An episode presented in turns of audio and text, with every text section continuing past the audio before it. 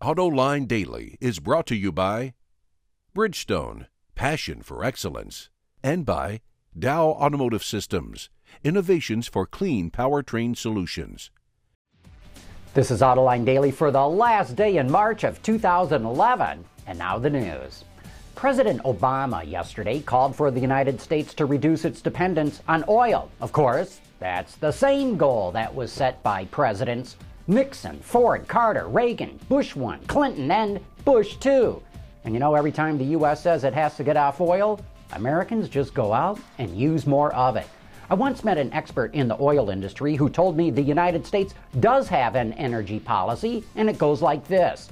We don't want you to use oil, but we're going to do everything we can to make sure it's as cheap and plentiful as possible.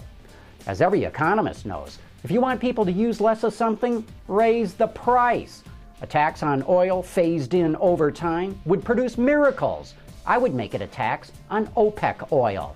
The U.S. imports roughly half of the oil it uses, and half of those imports come from OPEC. In other words, if the U.S. could reduce its oil consumption by 25%, or even boost production by 25%, we could kiss OPEC goodbye. And of course, one way to reduce oil consumption is by driving electric cars. Now, Bloomberg reports that General Motors is developing a Buick using the same platform as the Chevy Volt. According to their sources, designers and engineers are grafting a Buick front end on the Opel Ampera. If the car gets approved by management, it's expected to go on sale sometime in 2013.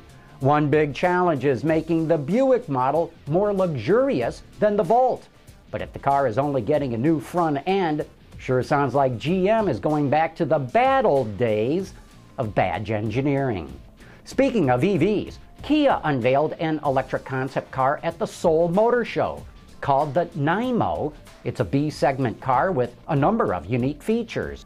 The wraparound windshield doesn't have a wiper blade. Instead, it uses a high-intensity air jet at the base of the windshield that performs what Kia calls an air wiper function. The rear view mirrors are replaced with cameras installed in the A-pillars. To make getting in and out easier, the B-pillar was eliminated and the doors open suicide style. Powering the Naimo is an electric motor that's mated to a 27 kilowatt-hour lithium-ion battery. It's got a range of 200 kilometers, which is about 124 miles. But despite all this activity with electric cars, Ward's reports that most EV startups are in a financially precarious position. Even more telling, in the next year or so, there will be 70 electric cars and plug-ins hitting the market. It quotes Mickey Bly, who's in charge of electric cars and hybrids at General Motors, as saying, there will be spectacular failures amongst EV companies this year. Even so, JD Power sees the market for electric cars growing. It predicts there will be annual sales in the U.S. of 100,000 EVs in 2020. Europe will see sales of 742,000 electric cars, China 332,000, and Japan 100,000. That would put global sales at 1.3 million electric cars a year, which sounds pretty impressive until you realize that's less than 2% of all car sales.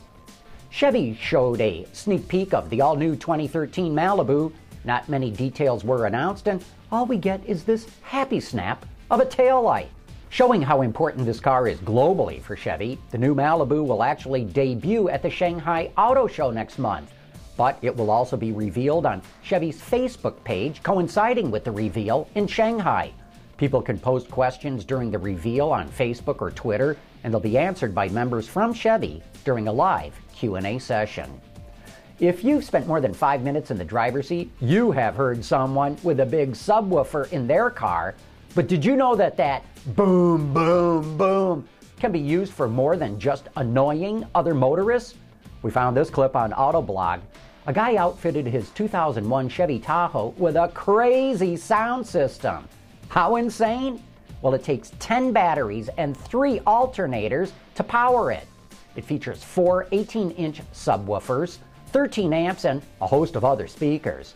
Altogether, it's enough juice to literally shred a phone book.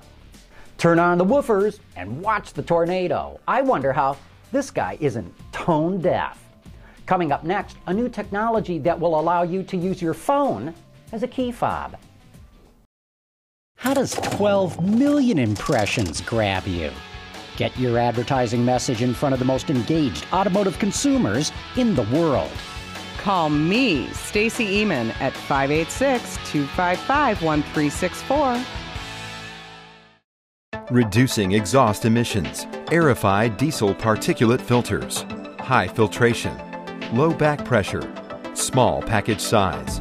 Excellent durability. DowAirify.com. Are you like me? Do you often misplace your car keys? Well, for those of us that do, Visteon has a solution. Michael Eichberg here with Visteon Corporation. This here we have our, what we call a phone as fob. So it's taking a cell phone with some built-in NFC-based capability and using that to communicate in with the vehicle.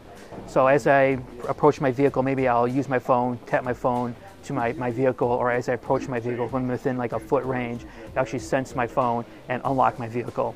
Then as I get in, it will then transition my presets, my climate settings, other features I might actually have personalized to my phone as fob, and set those in the vehicle for me. And if my wife might have a different set of settings as she comes with her phone and has her presets and her climate settings in her vehicle.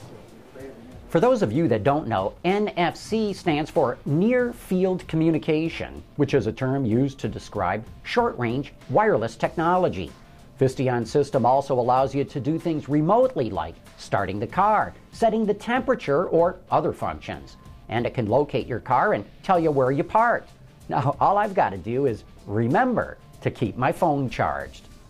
Hey, don't forget to tune into Autoline After Hours tonight when our guest will be Joel Paskowski, who heads up all exterior design for Ford in the Americas.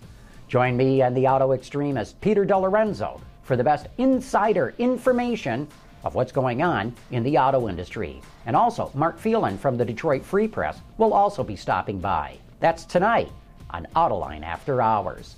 And that's today's report on the top news in the global auto industry. Thanks for watching. We'll see you tomorrow.